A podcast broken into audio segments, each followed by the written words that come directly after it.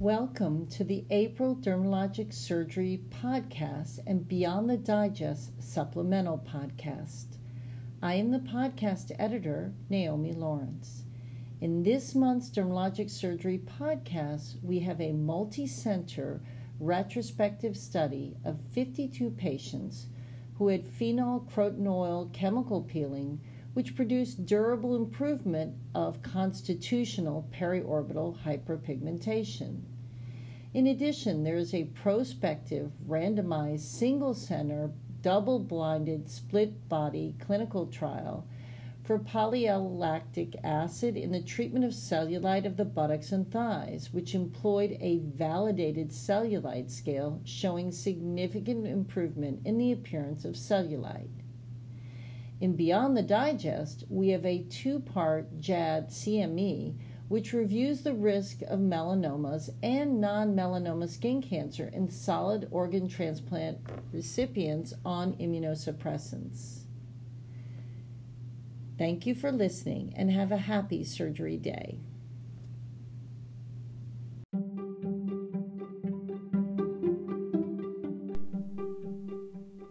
This segment of the episode features surgical oncology and reconstructive article reviews.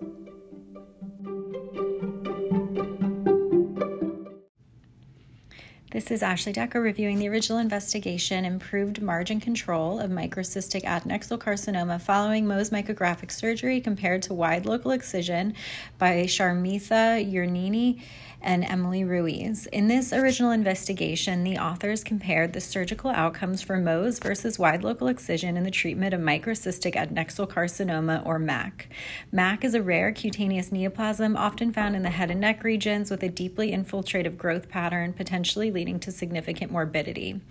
Surgery has always been the gold standard for treatment of MAC. However, there has never been a head to head comparison between Mohs and wide local excision. 69 patients with biopsy proven MACs who had undergone either a wide local excision or Mohs at a single institution between 1994 and 2021 were included. Demographic and outcome information was recorded. 34 patients were treated with Mohs and 35 with wide local excision. There was no difference in age, immune status, or history of skin cancer. 21 patients, or 60% of primary MACs treated with wide local excision, had positive margins after the initial surgery, necessitating further resection, whereas all tumors treated with Mohs achieved negative surgical margins on the first attempt. The average number of Mohs stages was 1.8. Local recurrences, nodal disease, and distant metastasis was rare in the entire cohort, but local recurrence was more common in the wide local excision group. Out of the 21 tumors with positive margins after initial excision, four tumors never achieved negative histologic margins. This is the largest study to directly compare the surgical outcomes of primary MAC tumors treated with Mohs versus wide local excision. Over half of the wide local excision cohort had positive histological margins after the initial resection, whereas all of the tumors treated with Mohs had negative margins on the first surgical attempt. MACs have a deeply infiltrative growth pattern, pattern, and the benefit of Mohs is it allows for complete deep and peripheral margin assessment in real time. As the authors point out, peripheral and deep en-face margin assessment is recommended by the NCCN for other cutaneous tumors with infiltrative growth patterns similar to MACs. This article really highlights the importance of utilizing Mohs when treating these rare and aggressive tumors, and I commend the authors for getting more data out there in our literature to support the use of Mohs. This is Erica Leavitt reviewing the original article Analysis of Survival Differences Between Cutaneous and Subcutaneous Malignant Peripheral Nerve Sheath Tumors by Courtney Cromer and Thomas Knackstedt. The paper starts with the background that malignant peripheral nerve sheath tumors are spindle cell sarcomas arising from peripheral nerve sheath cells and are most associated with neurofibromatosis type 1. These tumors are aggressive with poor five year survival between 15 to 66 percent. A small subset of malignant peripheral nerve sheath tumors present cutaneously, and the purpose of this paper was to investigate whether this group has improved survival like superficial variants of other sarcomas, such as leiomyosarcoma. This was a population retrospective cohort study using SEER data from 1975 to 2016. Cutaneous malignant peripheral nerve sheath tumors were defined as those involving the epidermis to dermis, while subcutaneous tumors involved fatty tissue or connective tissue. 918 patients were included in the study, comprising of 22 cutaneous tumors, 114 subcutaneous tumors on the head and neck, and 782 subcutaneous tumors on the trunk or extremities. Overall survival was calculated for each group using Cox proportional hazard models. The analysis showed no significant difference in overall or disease specific survival between cutaneous malignant peripheral nerve sheath tumors and subcutaneous tumors of either location. Significant predictors of worse overall survival did include older age at diagnosis, more advanced distant disease at diagnosis, poor grade as compared to well, and no known surgical intervention. The analysis was limited by the available data in the SEER registry, which does not provide information on margin status after excision or detailed information on surgical treatment type or other treatments. Additionally, only a small minority of tumors in the analysis were of the cutaneous subtype. Overall, the findings of this paper suggest that, unlike for some other soft tissue sarcomas, cutaneous malignant peripheral nerve sheath tumors do not have improved survival and should be treated as very aggressive tumors. Surgical treatment seems to improve survival, but more prospective studies are needed to better delineate best treatment practices. This is Deirdre Connolly reviewing the original investigation Local recurrence rates after excision of desmoplastic melanoma, a systematic review and meta analysis. First author Amy Kraus, senior author Emily Chu. Several retrospective studies have reported high local recurrence after treatment of desmoplastic melanoma. Authors performed a systematic review to determine local recurrence rate after excision of desmoplastic melanoma and evaluate factors affecting local recurrence. They searched numerous databases to identify studies reporting local recurrence after treatment with wide local excision, Mohs, or staged excision, and included studies if they reported recurrence rate after excision of at least three desmoplastic melanomas. Four studies evaluated Mohs or staged excision, a total of 61 cases, and 53 studies assessed wide local excision, including over 3,000 cases of desmoplastic melanoma. The overall local recurrence rate after wide local excision was 21%. The three studies evaluating Mohs had a combined 12 patients and one reported local recurrence. And in the one study assessing staged excision, local recurrence developed in 22% of cases.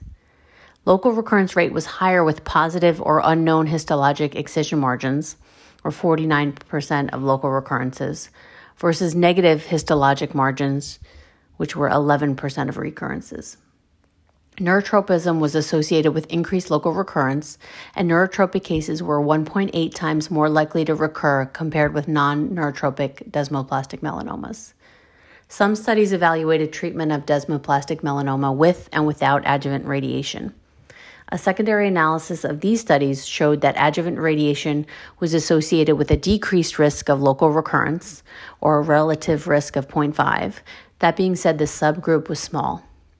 New treatment guidelines recommend considering adjuvant radiation for desmoplastic melanoma with high risk features, such as location on head and neck, extensive neurotropism, pure desmoplastic subtype, close margins where re resection is not feasible, or locally recurrent disease. A clinical trial of adjuvant radiation for completely resected neurotropic melanomas is currently ongoing. The data indicate a trend toward lower local recurrence in larger and more recent cohorts. These data are consistent with prior studies showing improved melanoma outcomes in high volume centers. Lower local recurrence in more recent studies may be related in part to more routine or improved use of immunohistochemistry. Comparison of these studies included proved difficult as definitions for local recurrence were often not included. Authors proposed a use of a standardized definition as per the ACMS Registry and Outcomes Committee, such that local recurrence consists of a tumor with comparable histology, with contiguity to the surgical scar, and that arises within the area of previous treatment. Overall, desmoplastic melanoma has a high local recurrence rate after wide local excision. Local recurrence was greatest with positive excision margins, as one might expect. The dearth of data on Mohs and stage excision makes conclusions and comparisons difficult until further, further data is collected. This is Christie Regula reviewing early fractional ablative laser for skin cancer excision scars, a randomized split scar study by first author Matthew Lin and senior author Houman Khorasani. Fractionated ablative lasers have been shown to improve the appearance of surgical scars, but the optimal timing of the treatment is unknown. This study compared surgical scars treated with fractionated CO2 laser performed on day 0 and day 14. The design was a prospective, randomized, split scar, physician blinded study of 30 surgical scars on the limbs. On day zero, half of the scar was treated with two passes of the fractionated CO2 laser. And this was performed after intradermal sutures were placed, but prior to the epidermal sutures. On day 14, the cutaneous sutures were removed, and the other half of the scar was treated with two passes of the fractionated CO2 laser. Subjects were reviewed six months after surgery, and at that time, the subjects were asked which scar half appeared cosmetically superior or if both scar halves looked equivalent. A blinded physician also assessed each half of the scar according to the validated modified Manchester scar scale. A 3 millimeter punch biopsy of half of each half of the scar was also performed for confocal imaging and analysis. Of the 30 subjects, 26 completed follow up and 20 underwent biopsies of the scar. There was no significant difference in patient assessment, 54% preferred day zero treatment, and 46% preferred day 14 treatment. Confocal analysis of lacunarity and fractal dimensions were similar for both interventions. Ultimately, this study shows that intraoperative CO2, which may be more convenient and efficient, is non inferior to day 14 laser resurfacing. This is Michael Renzi reviewing the original investigation.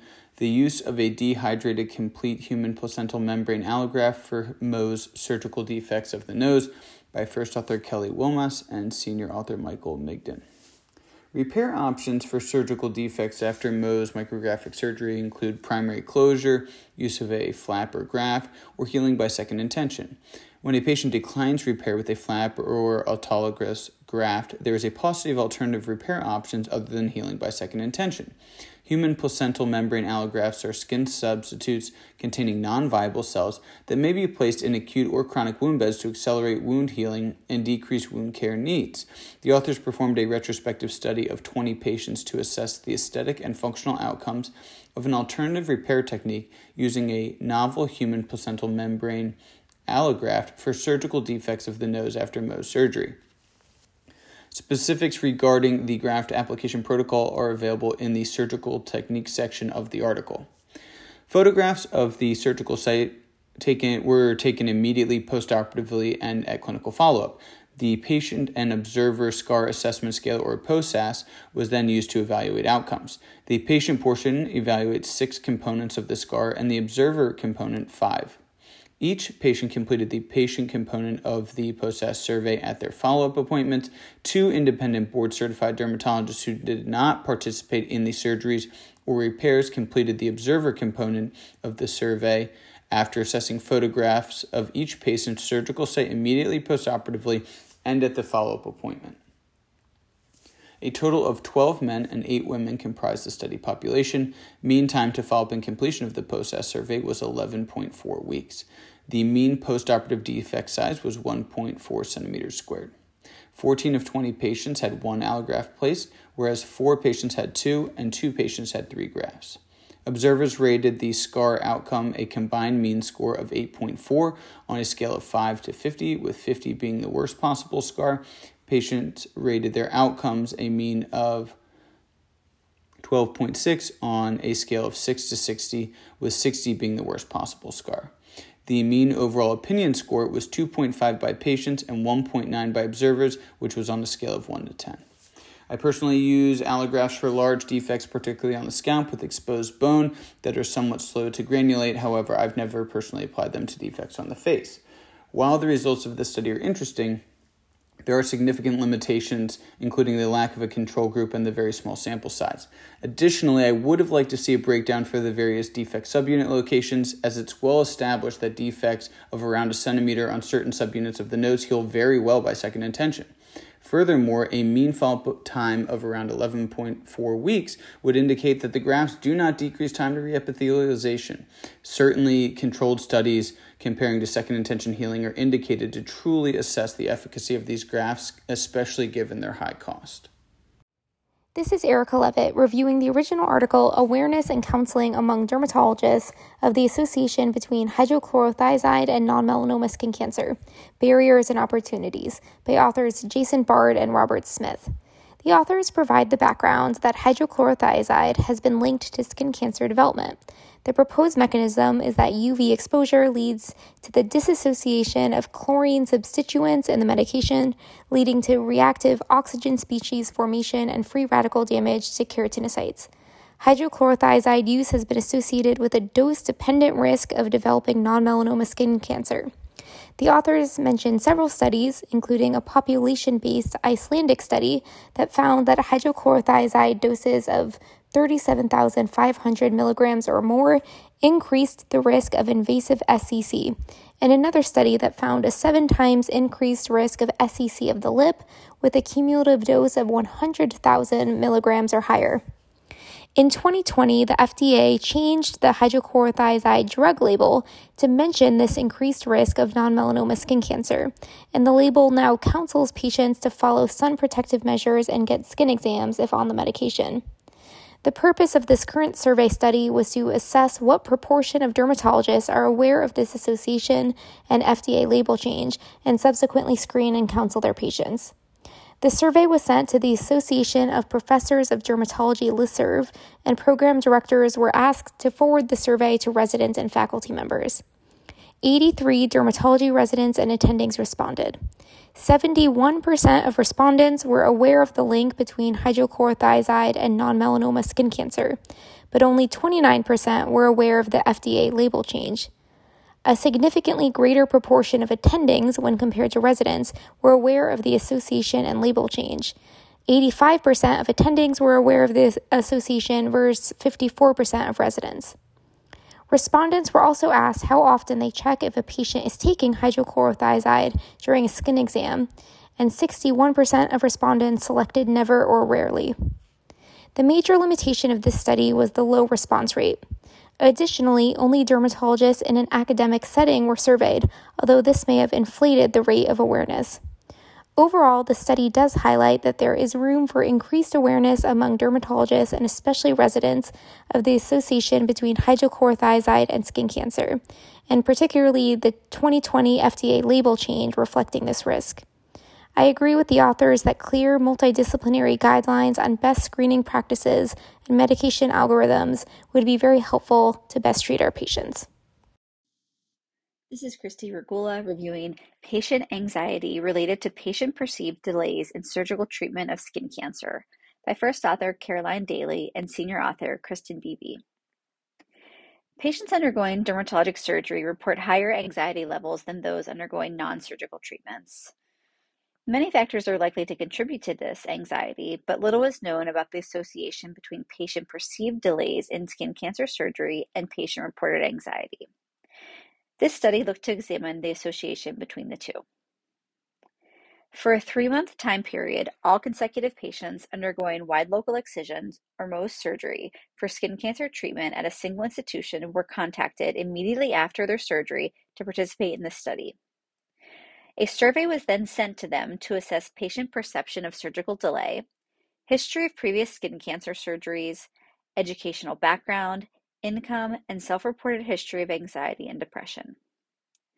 The survey also included the Psychosocial Screen for Cancer, which is a validated tool to assess social support and anxiety and depression related to skin cancer surgery between biopsy and surgery. 124 patients completed the survey, with the mean age of 66.8 years old, and 58% of the patients were male. 27% uh, of patients perceived a delay in their surgery. And patients who perceived a delay in surgery did have a significantly longer time between biopsy and treatment compared with patients who did not perceive a delay. Perception of surgical delay was independently associated with an increased psychosocial screen for cancer score after adjusting for variables. The article does not quantify how long a perceived delay actually was. However, it hasn't identified an important discussion point with our patients that may help to reduce patient anxiety. This is Ashley Decker reviewing the reconstructive conundrum, repair of a large central facial defect involving the nasal dorsum, nasal sidewall, medial canthus, and glabella by doctors Passy and Merritt. A 97 year old woman underwent Mohs surgery for a 2.8 centimeter basal cell on the nasal root. Clear margins were obtained in five levels, and the final defect measured 4.5 centimeters involving the left nasal sidewall, nasal dorsum, glabella, and left medial canthus with extension into the cranial periosteum and nasal cartilage. This large central face defect is very complicated for several reasons, including cosmetic implications, involvement of numerous cosmetic subunits, and concern for functionality of the underlying musculature. Due to the size of the defect, the list of potential closure options was limited and included a full thickness skin graft with an additional hinge flap to cover the wound bed, double transposition or rotation flaps, or a perimedian forehead flap. To simplify things, the authors divided the defect into distinct subunits, including the nasal dorsum slash sidewall, and then the medial canthus and glabellar area, and designed a multi component single stage repair. For the lower segment on the nasal sidewall, a perialar crescentic advancement flap was used. To repair the medial canthus glabella nasal root portion of the defect, a flipped island pedicle flap based on the supratrochlear artery was designed. The supratrochlear artery was identified via Doppler and a template made of the residual defect.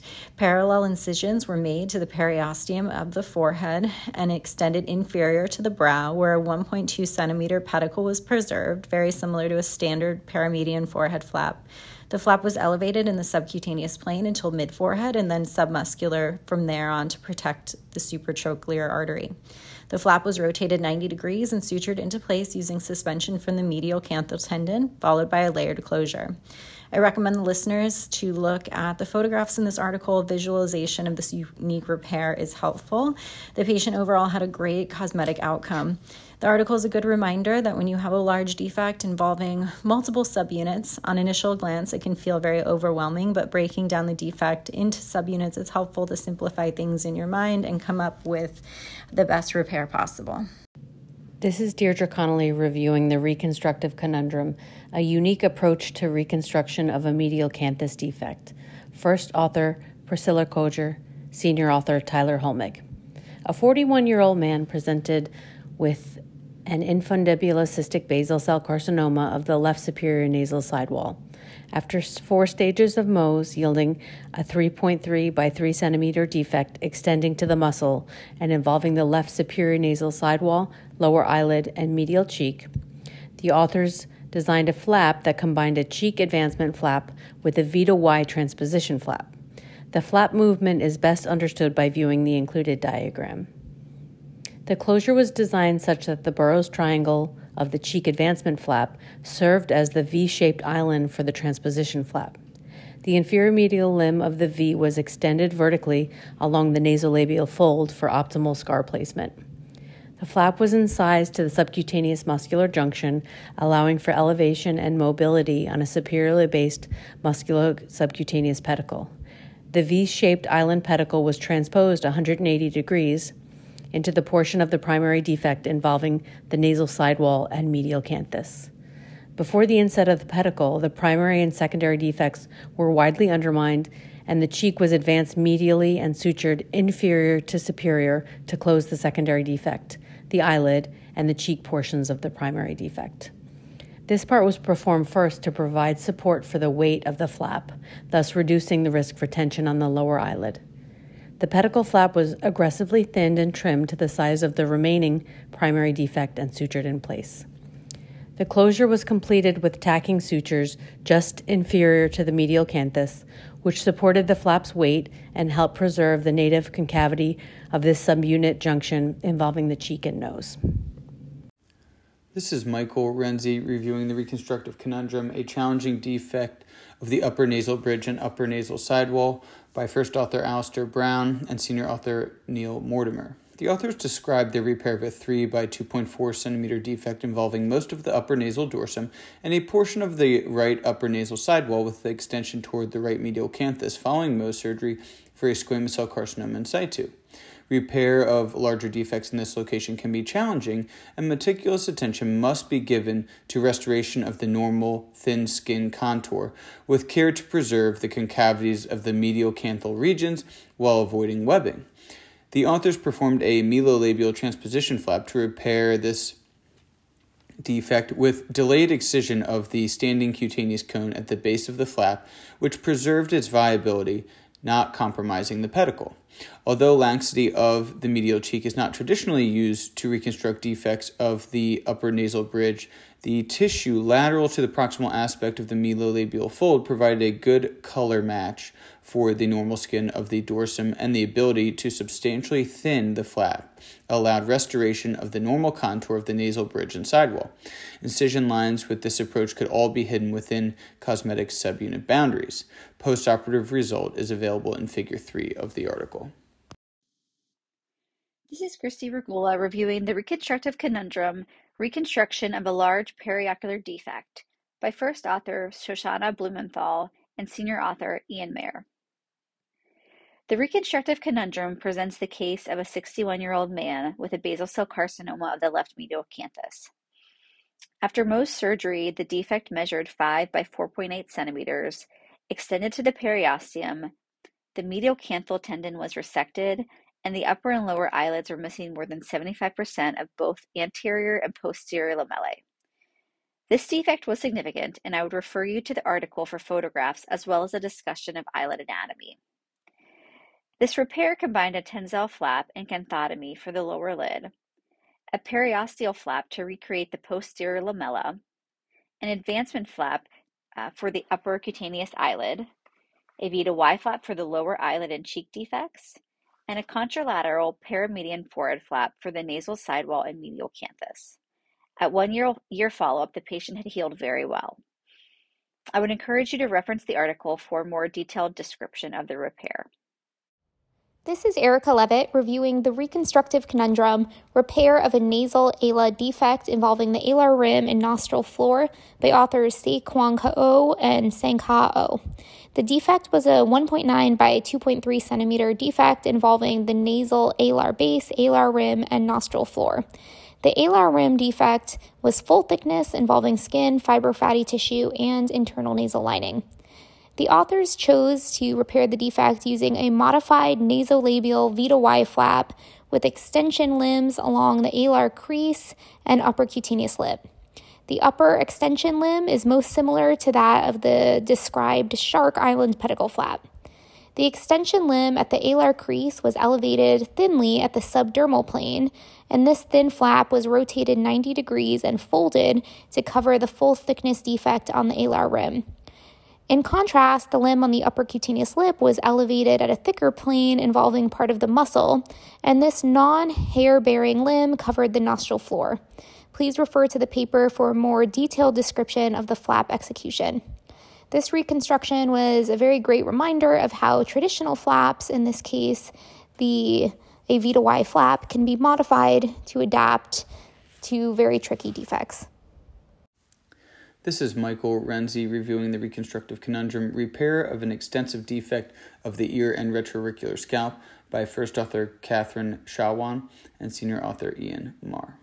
The authors describe the repair of an 8 by 5 centimeter defect involving the retroauricular scalp down to periosteum, the posterior surface of the ear extending down to the cartilage of the helical rim, and a full thickness defect through the conchal bowl and central antihelix, as well as a second 2.5 by 1.5 centimeter defect on the right lateral neck following Mohs surgery for two squamous cell carcinomas. A superiorly based rhombic transposition flap was incised and transposed into the conchal defect underneath the residual helical rim. The rhombic flap was designed to incorporate the defect on the right lateral neck as well, with the distal standing cone removed inframedially to the smaller defect. The residual helical rim was then sutured to the retroauricular scalp, leaving a 3.5 by 3 centimeter defect with a well vascularized base of auricularis fascia. This was repaired with a Burow's full thickness skin graft taken from the distal standing cone of the flap. The patient returned approximately six weeks later for flap takedown and repair of the donor site. The flap was severed at the base and was reapproximated to cover the remaining anterior ear defect. A Burow's advancement flap was then performed to repair the residual donor defect site on the posterior auricle and maintain auricular projection by resurfacing the posterior auricular scalp and auricle. Outcome at four weeks can be seen in figure four of the article. This is Deirdre Connolly reviewing the communication Recurrent Dermatofibrosarcoma Protuberans Infiltrating the Skull. First author John Wunenberg, senior author David Ozog. A 49 year old man with a medical history of migraines presented for Mohs after a local recurrence of a right occipital scalp DFSP treated at an outside institution with wide local excision. Previous MRI and CT scans did not show bone involvement. Four stages of Mohs was performed to clear the cutaneous and soft tissue component of the tumor, resulting in a 7.5 by 7 centimeter defect. There was a noticeable 1 by 1 centimeter erosion of bone present, which was tender to palpation. Consultation with neurosurgery and plastic surgery was arranged.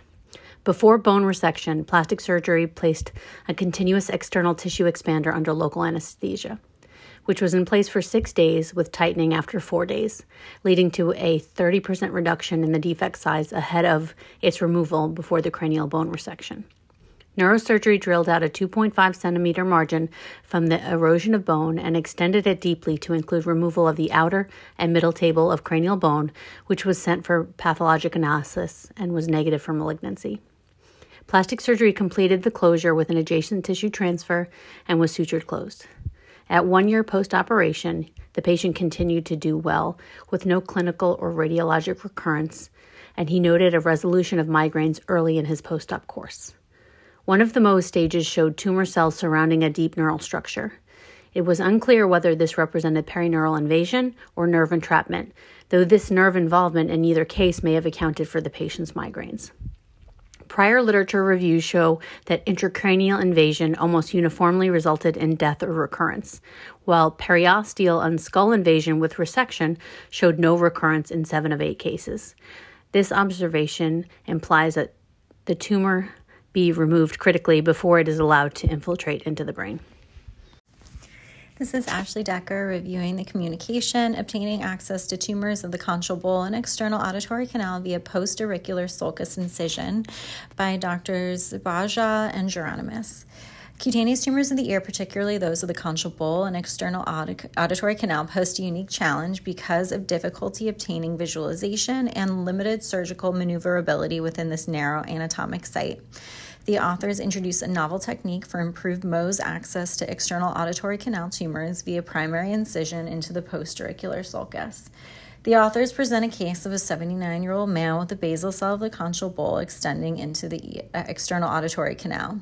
Preoperative imaging suggests tumor involvement of the osseous and cartilaginous component of the external auditory canal, but without involvement of the left tympanic cavity or mastoid air cells.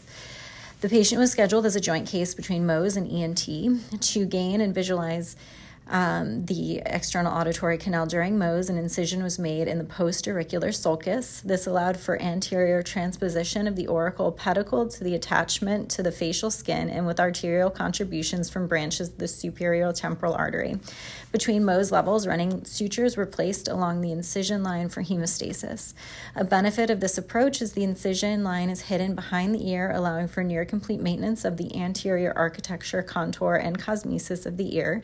This approach approach is also utilized by ENT to obtain access to the mastoid and external auditory canal and lateral temporal bone resection.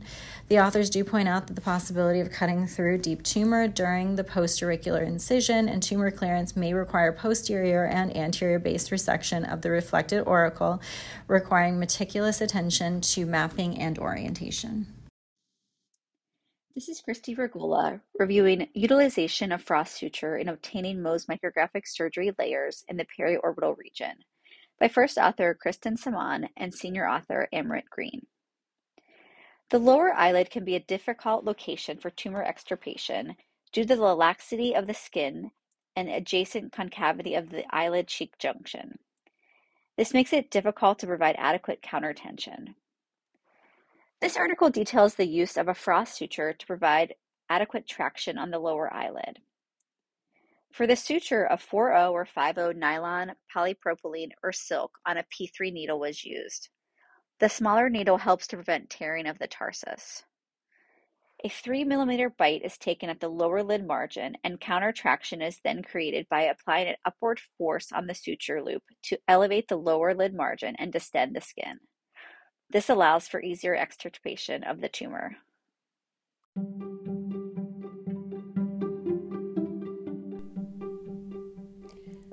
This segment of the episode features general dermatologic surgery and cosmetic article reviews.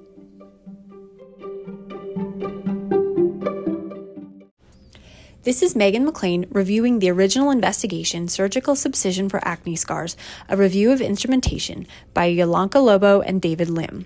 Subcision is a minimally invasive technique to elevate skin depressions first described in 1995. It treats rolling acne scars by severing the fibrous band that tethers the scar to the subcutaneous tissue. Improvement after subcision is reported to range from 10 to 100%. The authors performed a lit review of articles describing subcision alone for acne scarring. They identified 17 articles with 417 patients using either sharp, blunt, or energy assisted subcision and found all were effective in treating acne scars. More details can be found in the supplemental digital content. The authors then provide a review of available subcision tools, as well as their advantages, disadvantages, and a rating of up to five stars based on the author's personal experience. Sharp instruments include hypodermic needles, no core needles, cataract blades, dovetail cannulas, and the Taylor Liberator. In general, sharp instruments require less force to transect fibrotic tissue, but are associated with more complications, including pain, bruising, nodules, bleeding, and hematoma. Other factors to consider are the length of the instrument, as shorter devices require multiple entry points and may increase the likelihood of iatrogenic scars. The rigidity of the instrument also dictates whether it can withstand the force needed to shear scar bands, while flexibility can allow for more tactile feedback and account for the natural curvature of the face. Blunt instruments include traditional cannulas, U tip cannulas, and blunt blades, which can be either smooth or notched. In general, blunt cannulas may offer good results with less risk of bleeding, hematoma, or other neurovascular injury. They can be used to simultaneously deliver anesthesia, fillers, nanofat, or other blood derived products. However, due to the blunt tip, significant force may be necessary in areas of severe fibrosis. Energy assisted devices employ radio frequency or diode laser to assist with separating the fibrous bands. This may lead to more controlled cutting with less collateral damage and may provide coagulation and thus less bleeding complications. Edema may be seen more commonly, and burn scars at entry points have been reported. The three devices receiving either five or four star ratings include the stripping dovetail cannulas, the Taylor Liberator, and blunt dissection cannulas. In summary, this article provides an excellent overview of available subcision instruments and can be a resource for dermatologic surgeons hoping to add this technique to their practice. Hello, I'm Karan Lal and I will be reviewing highly purified microdroplet liquid injectable silicone for the treatment of acne scars in lighter and darker skin types, a retrospective review by Dr. Salame and Dr. Brody. Acne scarring can be difficult to manage in darker skin types, especially when they are atrophic boxcar and or pitted. A previous study with 30-year follow-up of liquid injectable silicone for treatment of acne scarring showed preservation and precision and permanence of product without complications. Liquid injectable silicone is comprised of dimethyl polysiloxane, a colorless, odorless, non volatile oil that has the consistency of honey. It has direct volumizing and a biostimulatory effect. A retrospective chart review of patients who received highly purified, liquefied injectable silicone for acne scars between 2010 and March of 2021 was performed. 200 and six total treatments in 96 patients was performed, of which many were types 4 and types 5 skin with depressed and both broad based and shallow acne scars. Total volume of product used never exceeded 0.5 ml per split face per session or 1 ml total per session. Patients returned for repeat treatments as needed until the desired level of correction was reached, usually 1 to 3 treatments depending on degree and depth of scars, with a minimum treatment interval of 6 to 8 weeks. Average follow up time in this study was 6.31 years. No patients experienced any major adverse events, including no extrusion, granuloma formation, migration, hyperpigmentation, or hematomas. Highly purified liquid injectable silicone is a safe and effective permanent treatment for acne scars in all skin types. Overcorrection can occur if treatment is not performed judiciously in the right plane with large quantities. This is a permanent treatment, but treatment over years may need to be accounted for due to gravitational changes that occur with aging. This study had a good mean follow up period with no evidence of granulomatous nodules, which reinforces the importance of aseptic technique, microdroplet technique, and adequate patient selection. This is Deirdre Hooper reviewing phenol croton oil chemical peeling induces durable improvement of constitutional periorbital dark circles with first author Seaver Soon, lead author Marina Landau, and a star studded group of International Peeling Society experts. This was a retrospective review of using phenol croton oil to treat one type of dark circles, specifically constitutional periorbital dark circles, which is the second most common type of PDC in East Asians, and it's a circular brown to black pigmentation symmetrically involving the lower and often upper eyelid, and it exhibits a velvety texture and a familial predisposition. Importantly, it is characterized by dermal melanophages, which accounts for the difficulty in treating this condition with epidermal targeted therapy. I would refer you to this paper for a beautiful table that classifies periorbital dark circles fantastic photography that will help you if you're going to implement this procedure into your clinical practice. In their results, there were 55 phenol croton oil peels performed in 52 patients, 92% women, median age 46. 89% of these patients were Fitzpatrick skin types 3 or 4, and 89% of these patients experienced 51% or greater improvement with a median duration of improvement of 24 months. In the discussion, the authors importantly report that there were no cases of relapse of constitutional periorbital dark circles in the 10 years of follow up, and they postulate that that is due to the deep chemical peeling inducing upper to mid reticular dermal injury with deposition of a band of neocollagen. And they point out that this has been also looked at in deep laser resurfacing as a mechanism that what's happening is that you're thickening the dermal tissue and improving surface light reflection. And that's really why you get such long term efficacy. They highlight safety and complications, and they point out that PIH and PIE should be expected and are not complications. So they had 45% of their patients have PIH, which is a big percentage, and it self resolves in up to six months or can go away in three months with bleaching. The PIE can be problematic to patients, so you must make sure that you consent people appropriately. They talk about scarring of the medial canthus is very important, so you shouldn't be treating the medial canthus. In their limitation section, they point out that this is retrospective, so it's limited by availability and accuracy of data and selection and confounding bias. But overall, in conclusion, the authors suggest that chemical peeling deeply with phenol croton oil is a treatment of choice for constitutional PDC. And if you're interested in implementing this into your practice, I would encourage you to read this paper in its entirety. It is quite well done. This is Isabella Jones reviewing safety and efficacy of thermomechanical fractional injury device for periorbital rhytids by Wang and Levi. This study looks at a device called the Tixel 2, which uses metallic pyramidal tips that work by transferring heat through conduction upon brief tissue contact. A ceramic heater is attached to the base of the tips, which is heated to 400 degrees Celsius.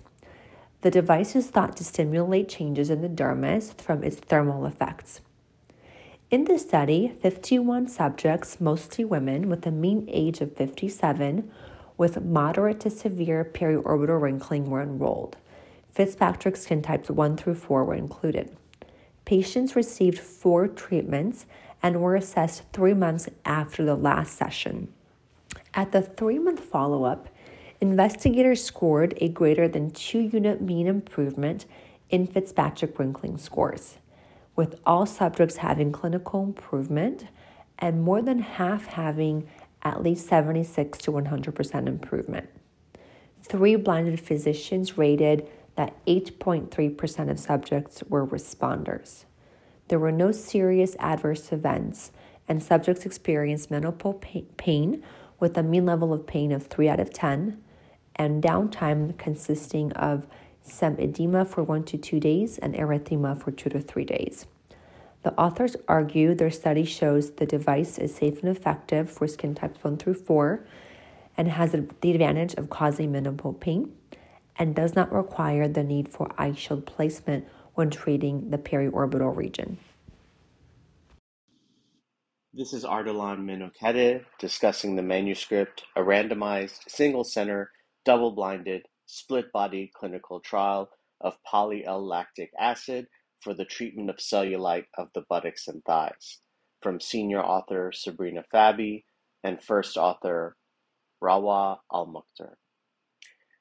Overall, the point of this manuscript is that PLLA or poly L lactic acid does work for treatment of cellulite of the buttocks and thighs, specifically with respect to appearance of depressions in, in terms of reducing their depth, improving the morphologic appearance of the skin, improving the grade of skin laxity, and overall improvement of cellulite appearance. However, the novel element of this manuscript is that the first clinical trial that studies the efficiency and effectiveness and safety of PLLA or poly lactic acid in treatment of cellulite using a validated scale. As background, the authors highlight that cellulite is of high concern for women, stating that more than 90% of women report concerns of cellulite on their skin. The intervention, or PLLA or poly lactic acid, is a biocompatible synthetic filler many cosmetic dermatologists are familiar with that, are sem- that is semi-permanent and induces neocollagenesis. Overall, again, the treatment of the buttocks and thighs were highlighted in this trial. Patients did receive injections with up to two vials of PLLA or polylactic acid versus the equivalent volume of bacteriostatic water in the treatment area. They did receive three treatments spaced about four weeks apart and were followed out up to 330 days. The patients did not appear to have any significant procedure related side effects, and the treatment did have efficacy. This is Monica Boen, and I'll be reviewing collagenase Clostridium histolyticum injections for volumetric change of cellulite dimples and gluteal contouring by first author Nina Hartman and last author Sabrina Fabi. Cellulite has an almost 80 to 98% prevalence in postpubertal women that may be due to altercations in the dermal subcutaneous interface, fat globules, and fibrous septae. Collagenase Clostridium histolyticum is composed of two purified collagenases that hydrolyze type 1 and 3 collagen and was FDA approved for this indication in 2020. It is an outpatient injection that is relatively quick into the cellulite dimples, but side effects are prolonged and rather severe bruising throughout the treatment area, possible pain post injection, and possible nodules.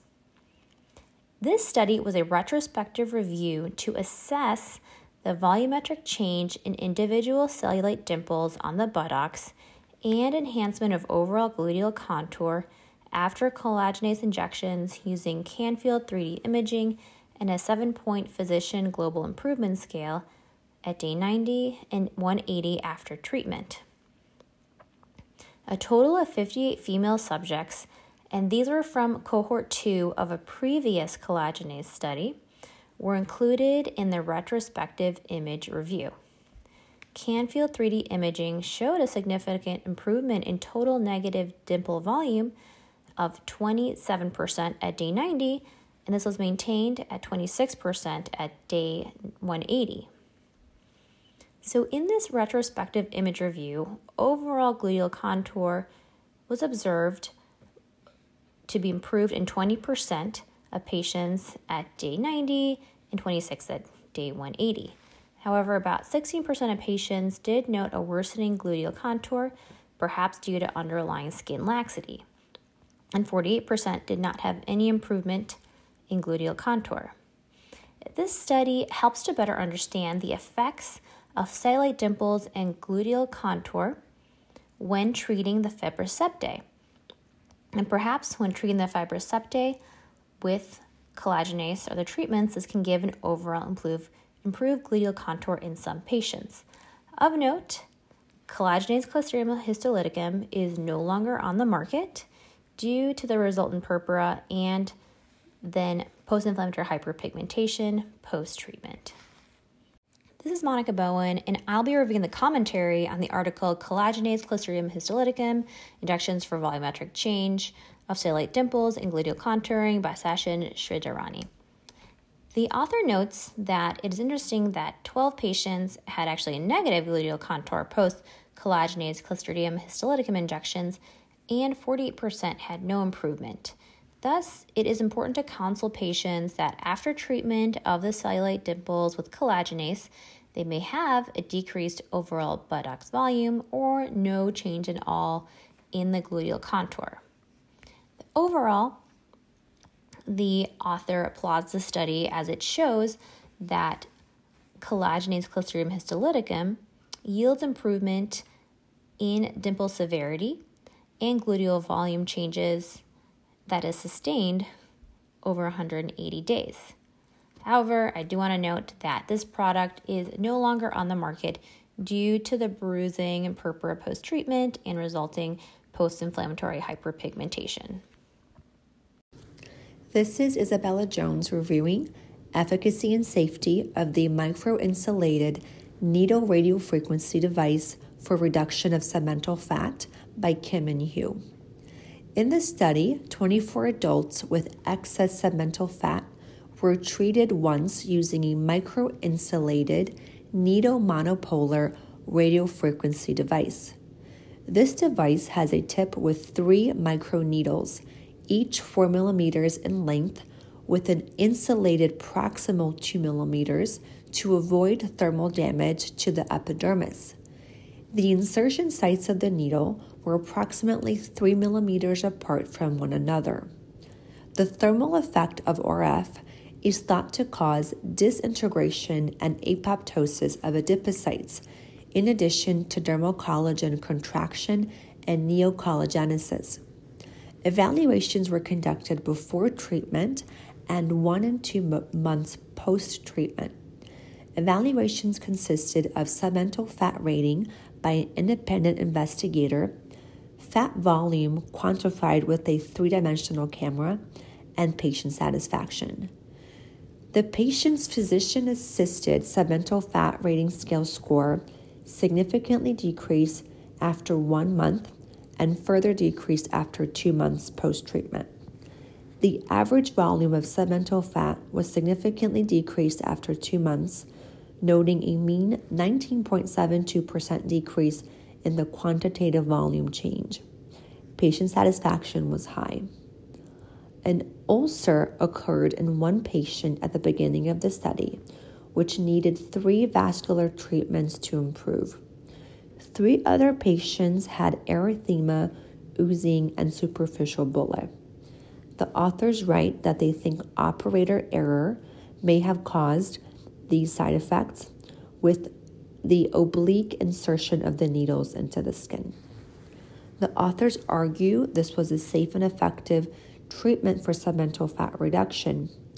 The authors do not mention whether the patients were weighed before and after the treatment. Hello, I'm Karan Lalan. I'm going to be reviewing limited systemic sclerosis associated calcinosis cutis of the fingers treated successfully with ablative continuous wave carbon dioxide laser and curettage. Dystrophic calcification is the most common type of calcification noted in autoimmune connective tissue diseases. Common therapies include intralesional and topical sodium thiosulfate, minocycline, Kenalog, calcium channel blockers, surgery, and laser surgery. Laser surgery is often deferred in the dermatology setting but may actually allow for better visualization and curettage of the calcium content. In this case, report a patient with dystrophic calcinosis cutis associated with limited systemic sclerosis underwent four treatments with continuous wave CO2 laser therapy with Curettage for five nodules on four fingers without complications. She underwent continuous wave CO2 with the Lumenis Ultra Pulse, which was applied at 6 to 10 millijoule settings with 2 millimeter spot size to ablate the skin until the calcifications are visualized at the level of the subcutis. Curettage was performed of the calcium contents. During one year follow up, she had only one recurrence, but had overall improvement in pain reduction compared to her prior procedures. Fully ablative continuous wave CO2 laser therapy may be an effective method for treating calcinosis cutis. This offers a more cost effective way and safer way of treating dystrophic calcification in patients not responding to topicals. This is Ardalan Minokadeh describing the manuscript Intralesional 5-fluorouracil a therapy for solitary infantile myofibromatosis. As we know, this condition, infantile myofibromatosis, is rare and it commonly presents in infancy and early childhood. The authors describe the case of a nine year old who presented to clinic and ultimately had a biopsy proven lesion that resolved after two sessions of injection with 5 fluorouracil. The authors show photos in this manuscript with the, of the significant improvement after one injection and do highlight that although usually self limiting, a treatment option for this condition is important to have. Spontaneous regression can take many years, so the question is what can be done for lesions that persist, become locally aggressive, or provide significant psychosocial impact for patients? The authors do highlight that intralesional 5FU has never been reported in the literature for treatment of this condition, and it was selected because of the author's experience with, with this medication and the fibrous nature of the lesion. So ultimately, the take home point is we have an alternative to surgical excision and a treatment that will ultimately not leave a scar.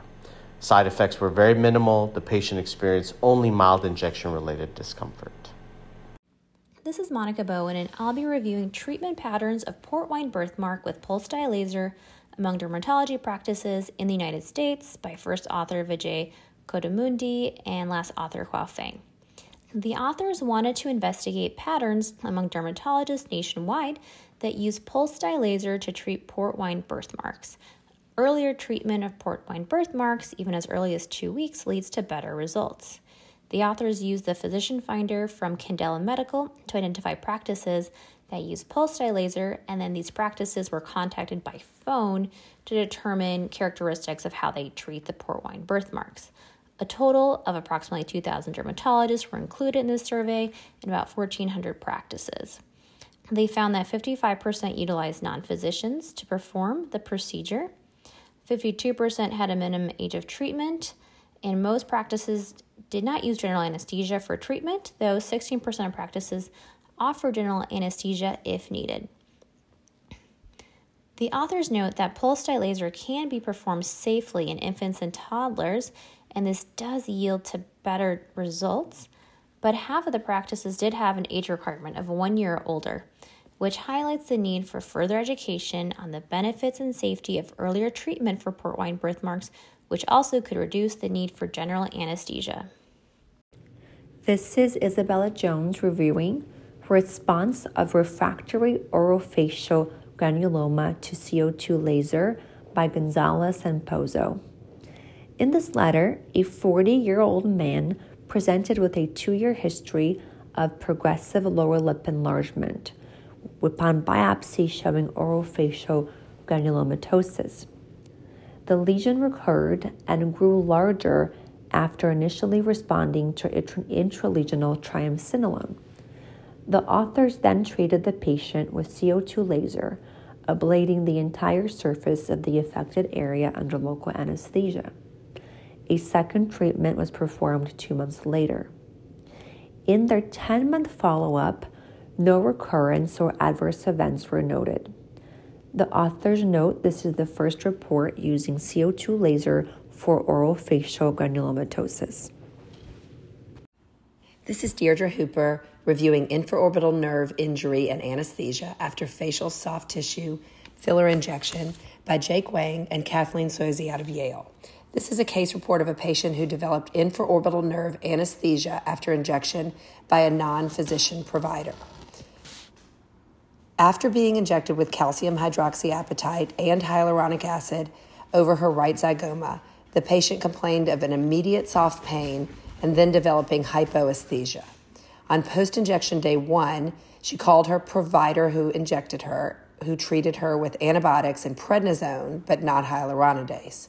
After a week of continuing pain, the patient presented to the emergency department and eventually was referred to a board certified dermatologist who noted complete anesthesia on the right cheek, signs of livedo on the right cheek, and a pustule on the nose. At this point, the patient had good capillary refill. On CT and MRI imaging, prod- product was visible in the area of the bilateral infraorbital foramen. The patient was treated with 300 units of hyaluronidase, gabapentin, and low dose prednisone. At the two month follow up, her anesthesia had improved significantly. In the discussions, the authors postulate that the injury could have been due to any of three factors and probably a combination of direct injury with the needle to the nerve, compression of product on the nerve, and vascular compromise due to a vascular occlusive event. And they underscore the importance of sensory nerve injury being recognized as a possible side effect of filler, and importantly that everyone is who injecting who is injecting should be cognizant of the risks and the treatment of any adverse events that do occur. And I applaud the authors for sharing this paper. This is Megan McClean reviewing the communication supraorbital edema as a predictor of eyelid edema following neurotoxin administration by Patricia Ritchie, Matthew Avram, Danielle Solish, Sebastian Cotofana, and Molly Wanner. Eyelid edema is a rare complication of neuromodulator treatment, occurring at a rate less than 0.4%. The authors posit that it may be possible to predict patients who will experience this complication with a simple pre-treatment re- maneuver. They detailed two cases of otherwise healthy women who experienced periorbital edema after treatment of the glabella, forehead, and periorbital region. Prior to treatment, both women displayed pitting edema of the lateral supraorbital region when pressure was applied with a cotton tipped applicator. The theorized mechanism of edema is due to impaired lymphatic return, which also can contribute to baseline eyelid edema. The impaired return may be attributed to weakness of the orbicularis oculi muscle, which is cru- crucial in promoting lymphatic outflow through its muscular contractions. Additional weakening of the muscle with neurotoxin may further impair lymphatic outflow and aggravate pre existing edema. It is notable, notable that this is a different mechanism than that of the more commonly encountered complication of eyelid ptosis, which is attributed to relaxation of the levator palpebrae superioris muscle. The authors have been able to prevent the development of this edema in patients who fail their pretreatment test of cotton tipped applicator by using lower doses in the periorbital region and treating the forehead on a separate visit than the glabella and periorbital region two weeks after treatment.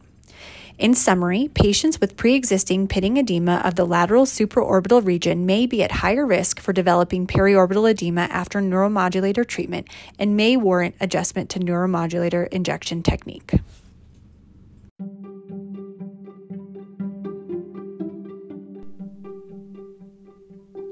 Welcome to Beyond the Digest, offering bonus content covering surgical articles in dermatologic literature outside the peer reviewed journal Dermatologic Surgery. Reference the episode description for publication details of the content covered.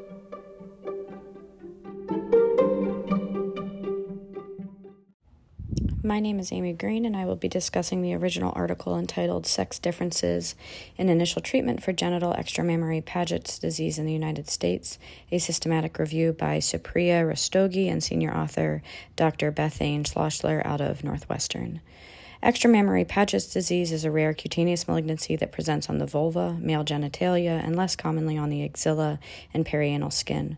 Although surgery is the mainstay of treatment, consensus on optimal surgical modality is lacking. The tumor often extends subclinically, leading to a high rate of recurrence. Mohs surgery for extramammary Paget's disease started in the 1970s, which demonstrated lower recurrence, but there still is no standard consensus guidelines on management. This is a systematic review of all initial treatments of genital extramammary Paget's disease for non invasive disease, looking for differential management based on sex and geographic location. I will direct you to the methods section for the complete methodology, but following the following databases were searched for re- relevant published articles after 1979 Medline via PubMed, Embase, Web of Science, Cochrane Library, and clinicaltrials.gov. Inclusion criteria were English studies conducted within the U.S., published online or in press with individual patient data and covering initial therapy of genital EMPD. Cases were excluded if there were other genital skin diseases, concomitant cancer, or metastatic or invasive EMPD, and articles published prior to 1979 when Mohs was initiated for the disease. When data was duplicated, only the most recent and complete study was included. Initial treatment was classified as surgical, medical, or other, which included radiation therapy and laser, as well as topicals. Surgical treatment was further classified as total skinning, which included total or radical vulvectomy or penectomy, partial skinning, which included simple, partial, or hemivulvectomy or penectomy and wide local excision, and then Mohs micrographic surgery or unspecified. 809 records underwent full text review, and 60 articles met inclusion criteria seen in the Prisma diagram in Figure 1. About 97% were case reports or series, and 3% were cohort studies. The studies were conducted across 20 states, with 50% from the South, 30% from the Northeast, 13% from the Midwest, and 77% uh, from the West, depicted in Figure 2. There were 379 patients, 80% of which were female and 20% were male. The mean age for female was 67 plus or minus 6.5 years, and for male, 71 plus or minus 8.5 years. By definition, all female patients had vulvar involvement, and among the men, 70% had scrotal involvement only, 5% had penile involvement only, and 25% had both. Table 2 illustrates initial treatment by sex. The most common initial treatment offered to both men and women were was a partial skinning procedure. 25% of females underwent a total skinning procedure compared to zero males, and 40% of men compared to 2% of women were offered Mohs surgery, which was statistically significant. Men also had statistically higher rates of EMPD extended beyond genital skin. Partial skinning procedures were most likely to be offered in the West, Northeast, and South, and Mohs surgery was most commonly offered in the Midwest. 71% of men offered Mohs surgery were in the Midwest. When analyzed by decade, Mohs utilization was fairly consistent around 12%, while partial skinning procedure has increased from 33 to 66%, and total skinning procedures have decreased from 54% to 13% in the 2009 to 2018 decade. About 70% of cases had, cases had recurrence data. 47% of these patients did show recurrence. 31% were male, 53% were female, which can be seen in Table 3. Total skinning had a much higher recurrence rate compared to Mohs surgery at 50% versus 16.7%.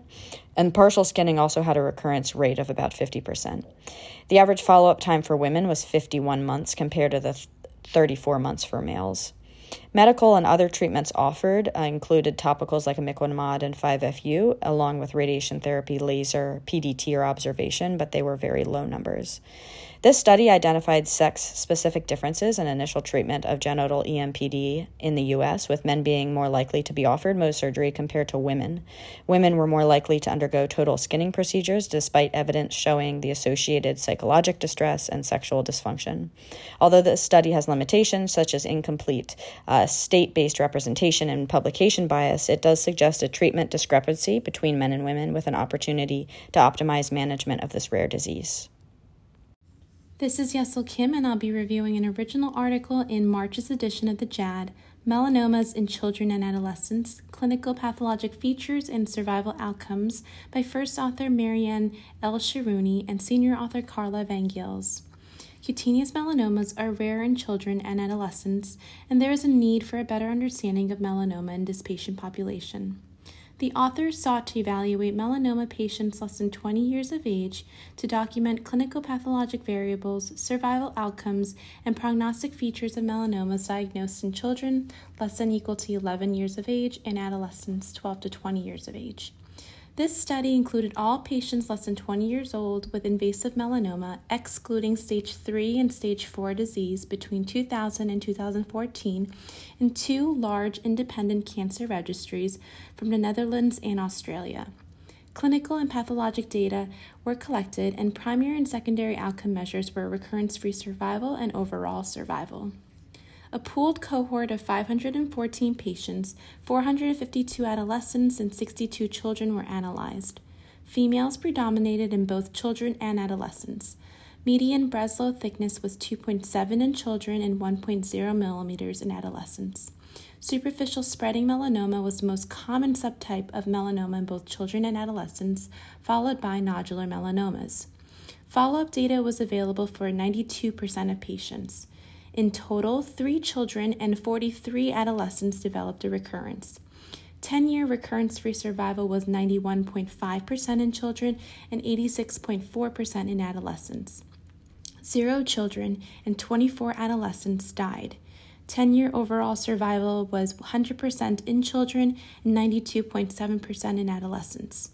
There was no significant difference between melanoma subtypes in recurrence free survival or overall survival. Multivariable analyses show that age, sex, mitotic index, sentinel lymph node biopsy status, and melanoma subtypes were not significantly associated with survival.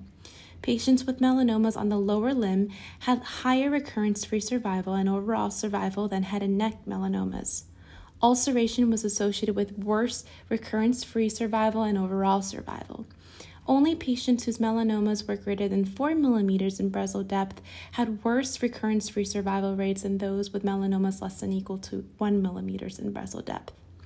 In this study's cohorts, um, melanomas in children were much less common and all survived, while survival of adolescents with melanomas was high, but some did die from their melanoma.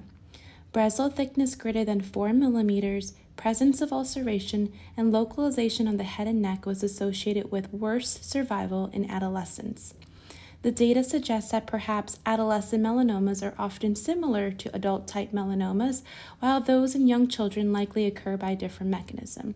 I think that a better understanding on classifying melanomas based on molecular characteristics will assist in further refining prognostic estimates and guiding treatment for patients with melanoma.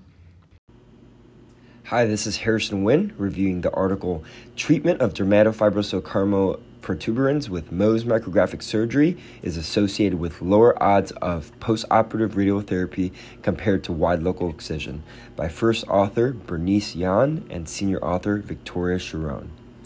Dermatofibrosarcoma protuberans, or DFSP, is a locally aggressive cutaneous sarcoma that is principally treated with Mohs micrographic surgery or wide local excision. For recurrent or persistent disease that becomes unresectable, radiation therapy or, or sometimes chemotherapy is recommended.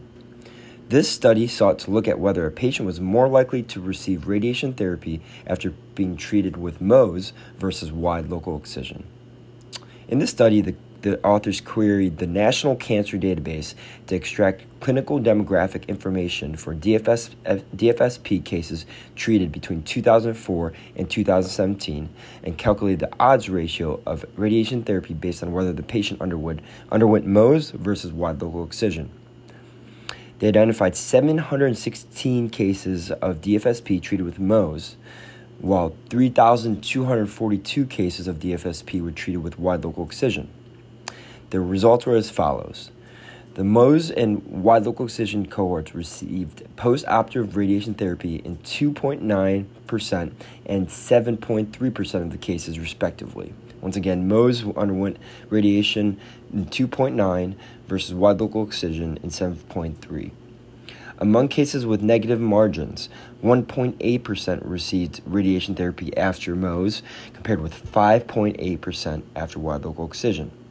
After statistical matching, the odds ratio for radiation therapy after Mohs compared with that after local excision was 0.51. In summary, the treatment of DFSP with Mohs compared with that with local excision was associated with nearly half the likelihood of radiation therapy. Furthermore, fewer patients received radiation therapy after negative margins with Mohs versus wide local excision. Overall, the study builds on the existing literature supporting the superiority of Mohs to wide excision for the treatment of DFSP. Hi, this is Harrison Nguyen discussing the article Basal Cell Carcinoma Shows Weak Correlation with Pre Existing Chronic Lymphocytic Leukemia, a case control study by first author Brian Chang and senior author Bill Higgins. Increased incidence of non melanoma skin cancer in patients with chronic lymphocytic leukemia, or CLL, has been previously reported. Although the association of CLL with cutaneous squamous cell is well documented, association with basal cell is not as clear. In this study, the authors investigated the association be- between CLL and BCC using a large database called the Optum Clinformatics Data Mart database. A total of close to 400,000 unique patients with a surgically treated basal cell were identified. Of these patients, 0.56% had a pre existing diagnosis of CLL. In the control group, 0.45% had a CLL diagnosis. The odds ratio of pre existing CLL for those with a surgically treated basal cell compared to the matched population without basal cell was 1.25. Therefore, the study showed patients with a surgically treated basal cell only had a 1.25 times greater risk of having pre existing CLL than the general population. Altogether, these data suggest the association between BCC and CLL is weak. This is Cate Motosko, and I will be discussing both parts of JAAD's recent CME article entitled Risk of Melanoma and Non Melanoma Skin Cancer with Immunosuppressants by first author Margaret Ann Kerr and senior author Rodrigo Valdez Rodriguez from the University of Florida. The authors write an exemplary review of the immune mediated mechanisms of skin cancer development and differing effects of immunosuppressive agents commonly used in solid organ transplant recipients. They evaluated available data on the risks of skin cancer development associated with various immunosuppressants and suggest screening recommendations based on available data. In discussing this article, I want to highlight some of my key takeaways. The quote unquote strength of each immunosuppressant is customarily associated with the risk of infection, but the relative risk of infection does not necessarily directly correspond to the relative risk of skin cancer. For example, Although systemic steroids carry a greater risk of infection than cyclosporin, cyclosporin has a stronger association with skin cancer. Of the immunosuppressive drug classes, systemic calcineurin inhibitors, including cyclosporin and tacrolimus, have the strongest reported link to skin cancer, and that link is dose dependent. While the risk is well characterized in solid organ transplant recipients, what about when these drugs are used in patients with psoriasis? The authors cite a recent review that found the use of cyclosporin to be safe when used at dermatologic doses, specifically those outlined in the clinical practice guidelines by the AAD. The risk of skin cancer associated with combined azathioprine and prednisolone is comparable to that of cyclosporin monotherapy.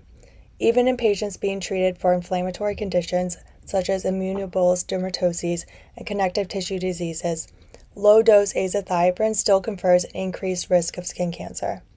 This risk is especially elevated after five years. Therefore, authors suggest routine screening for those patients receiving thiopurine therapy for any inflammatory conditions for five or more years. Many studies have shown that switching from a calcineurin inhibitor, azathioprine, or mycophenolate to an mTOR inhibitor significantly reduced the incidence of SCC. Yet, there's insufficient data to confirm skin cancer risk in non transplant patients. Authors suspect that there would be no role for heightened skin cancer screening in these patients. Although studies have shown an increased risk of skin cancer in transplant patients taking systemic corticosteroids, it is difficult to determine the degree to which corticosteroids contribute, as it is normally used in combination with other immunosuppressant medications. Other studies in non transplant patients taking systemic corticosteroids, the risk seems to be largely related to the degree of exposure. Therefore, authors suggest heightened surveillance in patients with a history of numerous courses or extended periods. Methotrexate shows some heightened risk of skin cancer, though the heightened risk in melanoma specifically is unlikely to reach any clinical significance. Based on the evidence, authors suggest heightened surveillance in patients with prolonged courses, high cumulative doses of methotrexate, or those with other pre existing risk factors. Cyclophosphamide has known elevated risk of non melanoma skin cancer with no significant effect on the risk of melanoma. Thus, even when its use is remote, patients who were on cyclophosphamide may benefit from more frequent skin cancer screenings. Studies assessing the risk of skin cancer in patients on TNF inhibitors have shown variable results, possibly because patients with rheumatoid arthritis and psoriasis have a significant increased risk of non melanoma skin cancer regardless of treatment. Larger studies looking at TNF inhibitors have shown no elevated risk for melanoma. Therefore, authors suggested heightened surveillance in patients with psoriasis, rheumatoid arthritis, and possibly IBD, regardless of type of treatment. Currently, there is no evidence to suggest patients on interleukin inhibitors are at elevated risk of overall malignancy, the exception being those taking anakinra, as one study looking at patients on anakinra with rheumatoid arthritis found an increased risk of melanoma compared to the general population.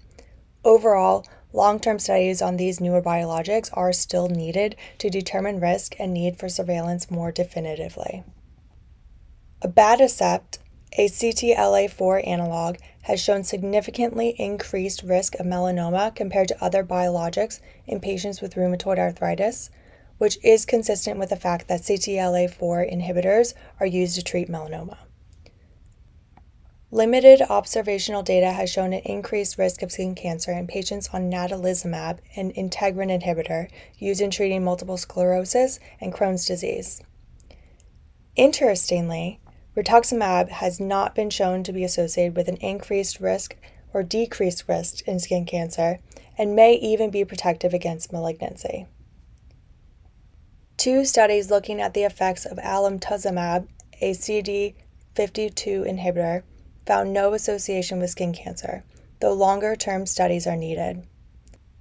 Ibrutinib has shown a significant increase in skin cancer, and heightened surveillance is recommended. Lastly, no elevated risk of skin cancer was conferred in patients taking JAK inhibitors with rheumatoid arthritis, psoriasis, inflammatory bowel disease, or ankylosing spondylitis. However, patients on ruxolitinib with myeloproliferative disorders had a significantly increased risk of SCC. Thus, routine screening is warranted in that population. Overall, the author suggests regular screening in all patients with solid organ transplants rheumatoid arthritis, and psoriasis, irrespective of immunosuppressive or treatment regimen. Screening should also take place in patients exposed to high levels of calcineurin inhibitors, thiopurines, systemic corticosteroids, cyclophosphamide, or methotrexate, or any patient taking abatacept, natalizumab, or ibrutinib. This is Dr. Elizabeth Cusick presenting the original article entitled Comparative Effectiveness of Ice Packs versus Topical Lidocaine Prilocaine Mixture for Pain Control in Laser Hair Removal of the Axilla, a rater blinded randomized controlled trial by senior author Dr. Murad Alam from the Department of Dermatology at the Feinberg School of Medicine at Northwestern University. The article begins by providing the background that laser hair removal is a common and effective modality for reduction of unwanted body hair that is generally well tolerated but can be associated with moderate acute pain. To date, there are few studies comparing modalities for pain management during laser hair removal. The goal of the single center, tertiary center, rater blinded, randomized controlled trial was to compare the effectiveness of ice packs to topical lidocaine prilocaine cream for pain reduction during 810 nanometer diode laser hair removal of the axilla. Participants with skin type 1 through 3 with coarse dark axillary hair were randomly assigned assigned to receive topical anesthetic to one axilla and ice packs to the other before each of three monthly laser sessions. The primary endpoint was reported pain on the visual analog scale immediately following and five minutes after the laser session. Post treatment erythema, edema, and perifollicular edema was assessed with two blinded photo readers. Skin temperature, patient preferences, and adverse events were recorded.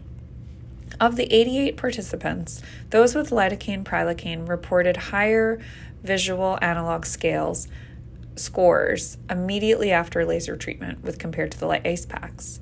Five minutes after, patients reported higher VAS scores with ICE. After 53 of the 88 treatments, which is a total of approximately 60% of the participants, there were reported preferring ICE.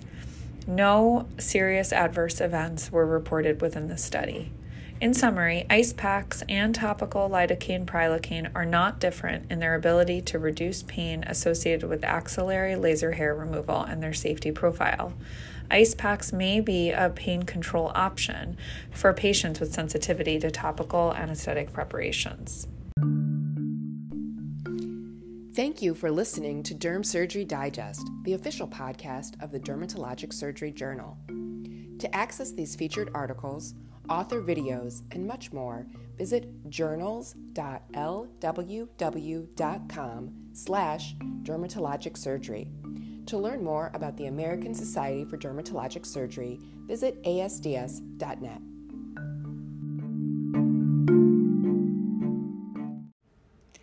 This is Elizabeth Cusick reviewing the research letter Drivers of Overall Mortality in Merkel Cell Carcinoma, a population based analysis, by first author Dr. Jeremy Odkoff, and senior author Dr. Atan Holzer. This article begins by providing the background that while Merkel cell carcinoma is a rare and highly aggressive cutaneous malignancy, there is limited information on the causes of death among patients with Merkel cell carcinoma. The author's objective in this study was to delineate the causes of death associated with Merkel cell carcinoma, and to further investigate the incidence of cardiovascular disease deaths among patients with Merkel cell in order to better identify those patients at greatest risk. Patients were di- that who were diagnosed with Merkel cell carcinoma were identified using the surveillance, epidemiology, and end results research database from 1975 to 2016. Of the 9,375 patients identified, the median age at diagnosis was 75 to 79 years. Of the 5,818 patients who were who died during the median 27 month follow-up, less than half, at 40.4%, were attributable to Merkel cell carcinoma. Other malignancies accounted for 17.4% of deaths, with hematologic malignancies, lung cancer, and melanoma being the most common cause, cause of cancer diagnoses. Interestingly, cardiovascular disease accounted for 19.6% of these deaths. Those who died of cardiovascular disease were a single five year age category older at the time of diagnosis than those who died of Merkel cell carcinoma. Male sex was associated with a 2.33% increased risk of death due to cardiovascular disease. Conversely, being married was associated with a 59% risk reduction.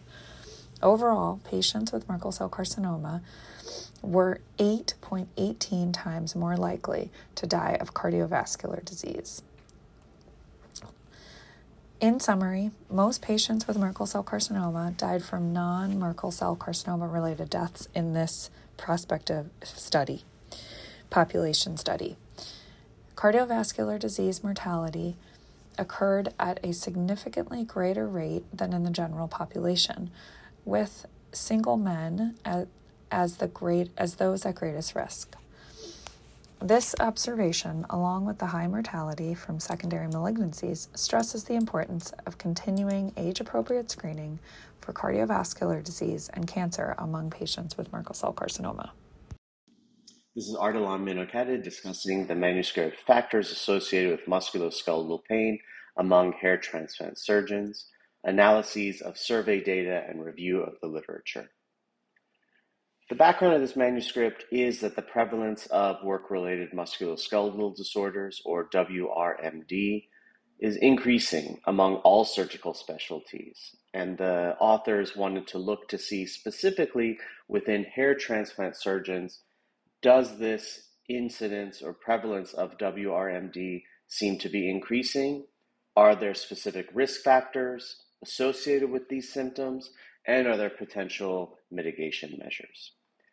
This was a survey study where all members of the International Society of Hair Restoration were contacted. There was approximately an 11% respondent rate, And in the results, about 78.5% of the surgeons did report experiencing pain while performing surgery. Specifically, the pain was most severe in the neck, followed by the upper and lower back, and finally the extremities. Things that were correlated with the severity included the number of grafts performed per session of follicular unit extraction, and also those aged greater than 71 years old and female surgeons did have a higher risk of pain. Specifically, the manuscript is highlighting the need for increased education and increased ergonomic measures to mitigate these WRMDs.